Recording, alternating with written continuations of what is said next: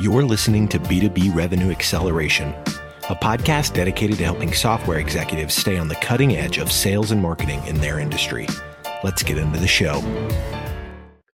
Hi, welcome to B2B Revenue Acceleration. My name is Aurélien Mottier, and I'm here today with Richard Fifield, founder and director at Realise. How are you doing today, Richard? Hey, I'm great. All good. I'm delighted to be on your podcast, Ray. And of course, it's Friday and the weather's looking good for the weekend. Absolutely. Nothing to complain about. So you and I know each other quite a lot. Uh, in mm-hmm. fact, you've been uh, you've been advising me for a little while. You've been taming me, as we like to say, from time to time. You've been helping me to be a sounding board and all that sort of great stuff. And today we will be speaking about how to coach founders effectively. But before we get going, um, for the people who do not know you, would you mind just introducing yourself what you've done in the past and what you are doing also at Realise. So introducing Realise in the same go, please. Sure. So, hi everyone. I'm Richard Fifield. Uh, got many years of, um, I describe it as coaching, mentoring, and advising founders, entrepreneurs, owner managed uh, businesses, and and people managing those businesses, um, primarily to help them either start, grow, or exit successfully but sometimes just keep on being successful. Started way back in accounting, very dial in small and international firms, um, worked through due diligence and corporate finance, uh, worked on lots of corporate finance deals of every conceivable type, uh, been involved in running a, a, a, large financial outsourcing business, which was uh, led to being in a global network. So went around the world, saw many different countries and cultures, um, had roles in consultancy, uh, helping businesses to grow, been board member, a board member many times, still still are non-exec and, and, a public company director. So really, underneath all of these wonderful um, job titles, I, I, had a, a massive interest in pe- interest in people and how certain people achieve more impact than others. So along the way, I started to train myself and get trained on a lot of psychology related areas, uh, and I still could train today on on sort of behavior psychology, um, and that led into coaching. And that then led into um, further roles around working on strategy, board performance, and helping uh, good people progress their careers within um, small or large businesses, to be honest. Um, and that eventually led in, about 12 years ago into starting uh, Realise Capital. And Realise Capital is here to help. We call it ambitious entrepreneurs um, or ambitious founders to start, scale, and um, exit their business. The differentiator for us is that we tend to go on the journey with these founders and help them move up the growth curve as opposed to giving a point piece of advice. And what seems to resonate with people is the mix of wild, um, wild, wild. that could be it. Freudian slip. Wide business experience plus technical excellence, we try and say it's technically excellent. We're very professional at what we do, but plus the emotional support that we provide to the founders along that growth journey. And the coaching is is my way of providing that emotional support, and it seems to be working um, with the people that we uh, that we engage with. So here I am, Richard Fifield. I coach. I do a bit of mentoring and advise founders, business owners, senior teams to primarily help them to improve their business situation towards a business goal. So that's pretty good. Yeah, absolutely. That's exactly what you're doing for us. So I can uh, I can vet for your vet for your introduction. So Forbes has described coaching as a secret startup superpower. You know that can help founders accelerate their business growth and develop their skills. I, would like you to share your opinion as to why is the right type of coaching so important when it comes to founders? Because obviously coaching could be all across your company, and you could coach accountants, you could coach salespeople, you could coach marketing people, but you know, founders are kind of that sort of mm. species uh, that, and particularly ambitious in ambitious startup, um, that that may be a little bit more complex to approach. So I'd like to understand, you know, the, the, the type of coaching. What's the right type of coaching? Yeah, I'm, I'm, it's interesting. Is this the right question? I'm thinking it might be reframed as can coaching help founders or, or business owners achieve their goals, whatever their goals are? Mm. But the answer for me is in terms of um, coaching in respect to founders, the answer is everyone can benefit from coaching to help access more of their potential. And why wouldn't you? Um, there's enough evidence out there to show that that coaching works. Um, the old cliche of you need a coach because you are struggling, I think has gone or going. I think that's a thing of the past now. Everyone sees it's an opportunity to to improve what they're doing or better themselves. However, um, one thing I, I, did want to mention here, Ray, is is just get clear on what coaching is. We've got these terms: coaching, mentoring, advising, consulting, therapy, um, counselling. They're all often and they can be used interchangeably. Um, and I, I, my way of looking at this is to be clear on these different terms. And so, coaching, uh, I think, is a, a, set of processes and tools to support somebody on their journey to maximize their potential. And it's really getting that person to be better able to use their internal sort of resources to move forward. Um, perhaps overcoming some sort of limiting beliefs. And it's more about asking great questions of the person. Um, mentoring is more context driven and about sharing the mentor's ex- expertise and knowledge. So, you know, you tend to go, in this situation, I've been around the block many times, and this is what I would do. The coach is very much around how can you find the answer to this question and move forward. Um, advising is really the expert in the room. You should be able to find and execute on a solution. Um, I won't go into therapy and counselling in this in this discussion, but you know sometimes you have a more serious position actually and you may need to go to those sorts of places but the theory is that coaching is more powerful um, because it's empowering you to find the resources within yourself to do something and move forward. Um, and a good example of that is when you're working with founders, if you actually keep saying to them how I would do it, and whether you use that language or not, it's all about how I would, you know, I've been here, you should do it this way, you should do it this way. You often hit roadblocks and they don't, they start not to listen to you or they don't do what you're doing. However, if you start to get under the skin of them and say, um, you know, if you had all of the resources you had you, you, you, that are available to you right now, how would you solve this solution? Yeah. And often you get a more thoughtful, processed kind of response, and it often unlocks them and moves them forward. So you need to be clear on what you're using with the founder. So, my version of the right type of coaching to answer your question is as a business coach to find, to use the right mix of coaching, mentoring, and advising to help you get to where you want to get to. So, yeah you know it's it's just being you know I, am not it's i'm pretty agnostic on on the on on the coaching. I mean i do coach people in sales situations or you know when they're looking at a, a, a difficult conflict situation. Um, but you, you, know you, you just need to choose your tool and your method appropriately. Yeah. And, and as an example, um, so yesterday I was in a meeting with co founders, and the realized job was to provide support to the founders and, and their board to agree and deliver on a business plan. Nice and straightforward.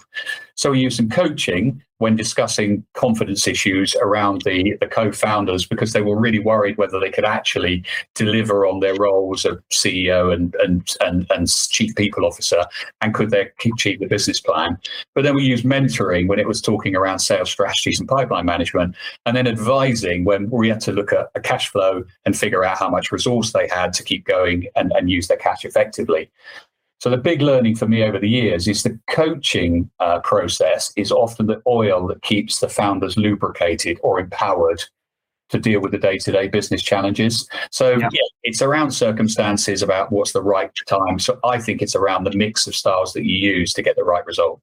I try to be a coach myself to my team, and as you know, because we, we you and I have spoken to that uh, a lot, you know, so feeling a little bit of insecurity sometimes because I'm like, God, I can't coach. I keep on jumping in the advisor role because I feel that I don't have the time. And if you come to me with a problem, instead of asking you what you would do if you had all the right resources, as you just mentioned, so you kind of turn it back to them, so you make them think, I will go straight into the solution. Let me fix it.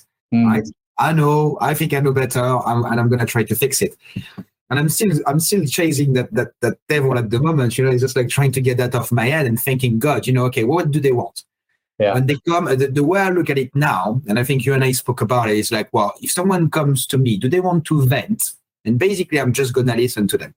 And I had a great example of that. I was in a, in Chicago, just getting to the airport, kind of walking with my phone. My headset, headset is not really working, but I'm calling my wife, who's telling me that she's got something going on at work, etc., etc. I don't really hear what she's saying. I'm waiting for my luggage. I'm trying to find the belt on which it would be, etc., etc. Five minutes later, I'm like, okay, I don't really know what she's talking about. So I'm going to just say nothing. That's so bad because if she asks me a question, if I was listening, I'm done. And then she said, you, you know what? That was so good to talk to you. It's so good that you didn't jump in. I feel so much better now. Thank you so much. Oh my God, that was good. Mm. And I'm like, wow. Because trust me, if we would have known, and particularly because he was related to work, I would have probably jumped in with my opinion as to what the manager is doing or whatever. So that's Mm. somewhat venting. Okay. And somewhat Yeah. people just want that. And then people want fixing. So that's that's what the people I like because you know they come to you and you feel good when you are giving them solutions. But I feel now that the people that come to you and get solution, unfortunately, what you are doing, you're not giving them a favor by fixing their issue, and sometimes advising too much could come in in, in my eyes, and I'd like your opinion on that in a minute, but could come as a as a contrary of coaching. Because if you give your the solution too quickly, you then do not allow people to have that sort of thought process of loo- looking for the solution themselves. Yeah. You may as well have it. Okay. And so, but sometimes, you know, people come from fixing, and now I'm trying to keep them at, at arm length when someone comes to, to me for fixing because eh, actually it could be a bit of complacency. I'm Mm. gonna go to him and just gonna get for an advice, and and now I'm trying to I'm trying to turn it into more, of, you know, I guess what you've been doing with me, which is well, but what would you do? Mm. What are your thoughts? What are your options? What happens if you do nothing? What happens if you do something? Mm. You know, what happens if you fail? You know, and, and asking all those questions, I think, actually help people to develop. And then the last part is obviously the coaching, where where where where, where is quite interesting. But uh, what do you think about that contrast of advising and coaching and you know, Yeah. too quickly could come into the the, the Yeah. way of developing? So do you, do you agree or? Well, I think it's the nub of the whole issue here. And remember, we are talking about, or I'm talking about more business coaching. Yeah. Um, and and uh, most coaching is attached to goals. You know, you, you tend to set a goal or a destination with a client uh, or a coachee, as it's called. It, it's a really interesting conflict in the sense that business is under real pressure. You've got to move quickly. You've got to get stuff done. Competitors, you know, are snapping at your heels. So often, the best way to run a business is to be very advisory, mentory. Right, come on, we've got to fix it. Crack on. This is the way I do it. Move on. You know, get this. People like to learn. Um, you most learning is around just watching somebody else and copying what they're doing. So that can be really, really useful. So, and that's probably most of the time in a business. However, there are times when the business gets a bit stuck or an individual gets a bit stuck and that fixing style isn't working or people aren't listening or the business isn't moving forward as it should be. So you look around and you go, well, what, what, what else can I do? And that's when you might use um, maybe an outside mentor. Let's do the middle one. So you've been advising and fixing. Let's get a mentor in and a, a sales mentor might come in who's built another great sales organization and they give you a sort of boost, a sort of injection in your arm to go, right, here's some new sales ideas, away you go again. And you move forward and the business gets competitive. But then it's suddenly you still st- you get stuck again and you're starting to say actually that person is not doing well in the role. I'm struggling myself. I'm having a work life balance crisis. I'm you know i i'm losing my confidence. I don't something's not right here. And that's when the coaching can often help because it's a different process and it's really about standing back. And your your experience with your wife is one of the great things around the power of coaching is you don't actually have to say anything most of the time and you can just listen. And if you are a good listener the the coachee or the client goes wow that was really important for me because i just wanted a safe space. And i would use that phrase actually a safe space to talk where i'm not going to be judged and i'm not going to be told what to do and I can just run my mind, you know, bring bring the stuff in my mind out into the open. And if you start to talk about things in the open, you tend to find kind of ways to move forward. So I think there's a it's so difficult, and also you've got to be quite good and have be trained to do some some really good coaching because you can't just be a coach overnight although we can all have a go at it. We just need to listen which is fantastic. So yeah i think there's there's a great adage in the in the um, this kind of world that says taming your advice monster. And there's some guys a guy that's write a lot of books around that. Um, and that's part of it. You tame your advice mon- monster. You stand back. You ask some intelligent questions and you often get people to move forward much more quickly. So Yeah. You know advising a lot of the time because it's business mentoring yeah you know telling you what to do it's a, that can really push people forward but sometimes coaching is the way to get um, to get progress another thing is that obviously you've got the, the people element, but you've got the company's element. So, and, in particular with the type of organization you work with, which are pretty much like you know startups or startups wanting to be a scale up or scale up wanting to go IPO or wanting to get to an exit or all that stuff great things. So I, would like to move the conversation more towards the, the different stages of growth because I would expect that. I mean, in my experience, you know, the the the gap of confidence sometimes come from the fact that you've got to go to the next step on the staircase. And, and it's exactly what you were saying at the outset of the conversation, you know, with your meeting yesterday, where you had those two those two founders around the table and they look at the business plan for next year and they're like, whoa, my God, this is this is a stressful one.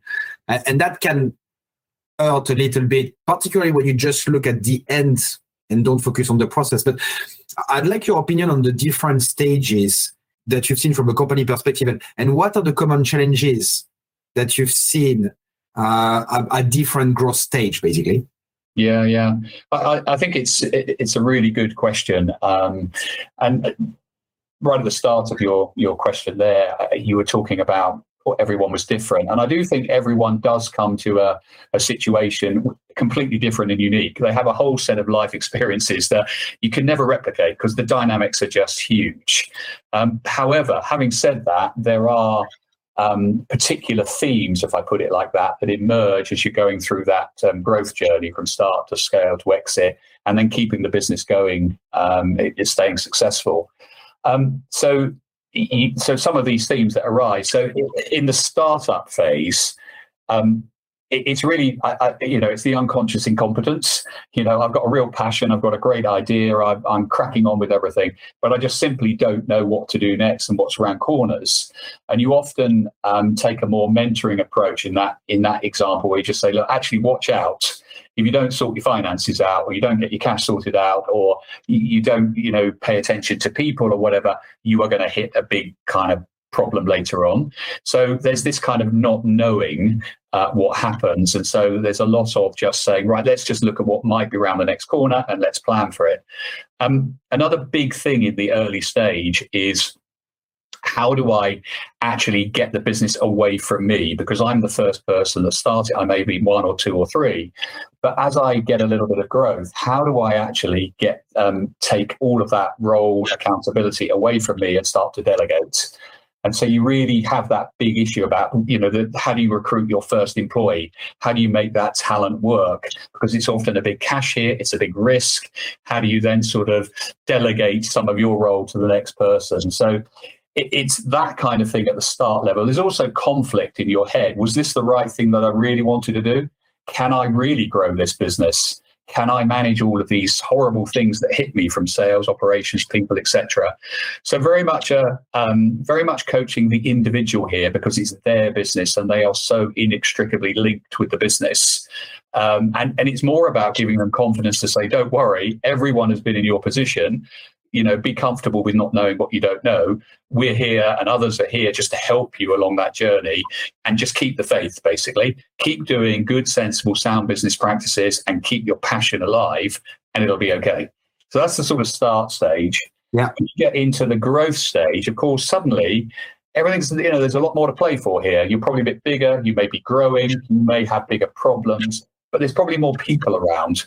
And now you start to get conflicts appearing, and conflict is the thing that a lot of the coaching is around. So I've got a conflict with my founders. Suddenly, that founder I started with isn't quite good enough to grow the business, or indeed, I might not be good enough to grow the business. So I, am sort of, you know, there's lots of arguments happening, or arguments by um, uh, you know walking away and not not actually engaging and, and communication drops off. Maybe your shareholders you might have raised some money by this time. They also might be conflicting saying well actually you're not growing enough or this isn't going in the right way. You tend to often, you might be a bit older as well as you grow. You have work life balance things that get in the way. Family often gets in the way.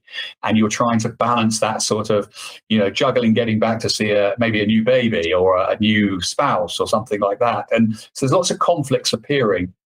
And then you're in that great position. The only way to grow a business 99% of the time is letting go. And delegation is really heightened at that point. You've got to find smarter people than yourself, probably, to grow the business on. So you've got to become the best person at finding, attracting, and retaining talent, which may not have been the reason you started it. You may be a techie, you may be a, a sales guy. Suddenly, it's a heightened kind of um, need to, to manage people. And then you've got the pressure on you of you will inevitably hit a crisis as you grow the risk that you brought you built up as a startup comes back to bite you. You know, maybe it's cash, maybe it's a client issue, maybe it's a people issue, and you've got to drag yourself through all of these kind of crises in inverted commas because every business has them. And then you hit resilience, imposter syndrome, confidence, those sorts of things surface in the growth stage. And then finally, I think at this stage, you've got to get into this scale up thinking. And I know, Ray, we've spoken about changing your, your, your thinking from scale, uh, startup to scale up. But in the scale up mode, it's all about smarter people, smarter processes, smarter tech to drive that kind of um, to power the growth that you might get if you continue to sell. And often that isn't the skill of the of the founders. You know, you didn't drive the business, didn't start the business because you were brilliant at process yeah. or maybe you were a techie or you were brilliant with people. You just had a brilliant idea. So you, you it, it's a different sort of um, coaching required at that stage. You might also be questioning whether you should be staying in the business at this point. So there's a there's a should I stay or should I go type of um, coaching as well. So that's when you get into growth. Exit's a bit easier in the sense that that question of should I stay or should I go comes to the fore. So, should I continue on this journey because I love it and I can build it much bigger, or actually, this is an opportunity for me to jump off and realize some uh, some some cash or get back my energy and time because energy is all is is decreasing often through this journey because it gets tougher and tougher. Um, so and here as well, more and more conflicts with shareholders, investors, potential buyers. So the coaching there is often around um, that point of look, is it my baby and do I really want to go on with it? Or actually, am I the right person? And there's something better for me to go on to. So it's that type of coaching. So that's the sort of, you know, sort of headlines of where you might take someone on the journey. That's super useful. Super useful and uh, definitely something like some of the, the example that you use, definitely see myself uh, having having gone through the, the process. So, so so some of those challenges are universal, um, you know, and, and they will be company based we spoke about the individual. Now, I'd like to move to something slightly different. You know, nationality, gender. So, for example, let's let's look at gender for one. I know that you and I spoke about it, but do you believe that female and male founders need to be coached differently because of their gender, or, or do you think everything should be based on the personality? Yeah, it's a it's a great question, and it's a it's a somewhat tricky area. Um, I, as a precursor to the answer, I think generally in the past the world has been dominated and biased towards men. I don't think there's any doubt about that. Um, and this has a bearing on the coaching uh, for the for the people that come forward be they men or, or women. Um, but that's certainly changing and i, I think accelerating for the better. Uh, and this includes for ethnic minorities as well. So the, the world is becoming more i hope more balanced. And uh, and and everyone has the opportunity um, to progress towards you know the destination of their choice. And I think that is getting easier, although it's there's still a way to go. But the thing around female uh, founders or gender, I just take the position of not a male or a female. it's it's actually the person and the human that you start with and you start coaching. Um, and, but they bring with them their life experiences.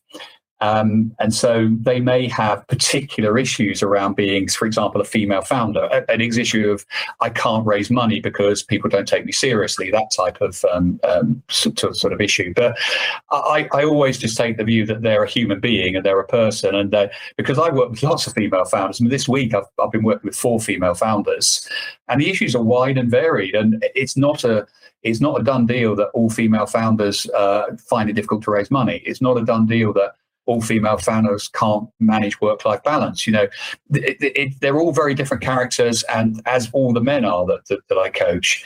And you've just got to listen to what the particular issue is and then find a way a way through it. At the end of the day, you're treating everyone with, I hope, tolerance, respect, dignity, and just trying to do your best to help them move forward. And and there is a there is a bit of um, uh, imposter syndrome, which is a typical thing that's raised at this point, that floats around that because I'm a certain person, I'm going to have a difficult time. And actually, some of that is a limiting belief. Um, it's not necessary that if you're an ethnic minority or a female founder, or you're old, for example, whatever it might be, that you might necessarily face some of the cliched things that you uh, that you hear about. So, I tend to be coaching the person, not the gender, race, or whatever. But I do accept that there are some significant things in there that you have to that you have to be aware of. What, what advice would you have given while coaching someone to, to a founder? Is there specific areas where people struggle the most from your perspective? Yeah. And, and also, is there people, are there founders that actually want to be coached but actually don't respond to coaching? yeah, I mean, you know, it, it, is everybody coachable? I, I think they probably are but there is a, particularly at my part of coaching business coaching if somebody just is on doesn't want to be coached you know you at my experience is you move on quickly um, but generally nowadays people are far more receptive to coaching it's a really interesting one because the question is framed about giving advice I think you mentioned the word advice. yes. Now, theoretically, the coaching type of process is not around advice the mentoring and, and obviously the advising is, is around advice. Um, and actually, what's hard for one person is not necessarily hard for another. So there's lots of dynamics in this. But Mike, Mike, to answer the question from a business coaching perspective, I think the biggest thing that founders find difficult or advice to take is letting go, and it's letting go of their role, of being involved with everything, of decision making, of, of their equity uh, or their or their, their reward, um, letting go of the business if if they need to sell it or part of the business, or letting go of a uh, of a strategy that's close to their heart, which may which may not be working. So that whole letting go is something that's particularly difficult um, for for founders and business owners to uh, to take on board. And there's a real sort of dichotomy here that it, what you don't want founders to take advice readily. You don't want entrepreneurs to take advice readily. You want them to push back. You want them to push the envelope because they're the ones that create new value and new jobs. And so, doing the same thing that somebody else did actually may not move the, the needle forward and may not create new value. So, you always want them to push back on you and be tough on you as a coach, mentor, advisor as you might be tough on them to say, you know, we really need to consider this because somehow we're stuck. So uh, I thought I was thinking about this and just thinking around. So several people have asked me this question, and I think coaching is often about creating constructive tension. I think there is a tension in there about should I take this advice, for example? Should I let go? Should I invest? Should I change my behavior? but I, you know, I'm not sure I want to, and it feels uncomfortable. But it's in that space that the best decisions are made. So we've got to create some tension to get good decisions in the coaching process. So that's what I, I, I, that's kind of my style, a little bit more challenging and creating a little bit of constructive tension because I believe that that often moves people forward. Yeah, I agree with you bit of friction. It's, it's always good to, to, to move the needle. Um, so thank you so much for your insight, Richard. Uh, if anyone wants to connect with you and, and you know, for anyone listening, uh, at Operatix, Richard is, is helping us, he's helping me personally. Uh, he's also chairing our board. So uh, he's doing lots of bits and pieces and helping us to, to become a little bit more of a scale up uh, as part of the process as we, as we, as we discuss. But if anyone wants to engage with you, get some coaching, some mentoring, some advising, uh, or, or would like to engage with Realise as a business and see how Realise could help them to to to get closer to their goal, what's the best way to get hold of you, Richard? Yeah, I mean, I think um, I've got a very simple e- email address. It's richard at realise.biz. That's realise with an S because we're not American, and biz with a Z.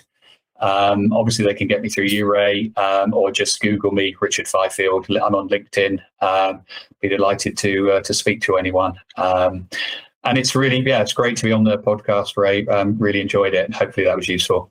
That was super useful. So, thank you so much for our time. And yeah, it was great to have you on the show today. Okay. Thanks, everyone. Bye. You've been listening to B2B Revenue Acceleration.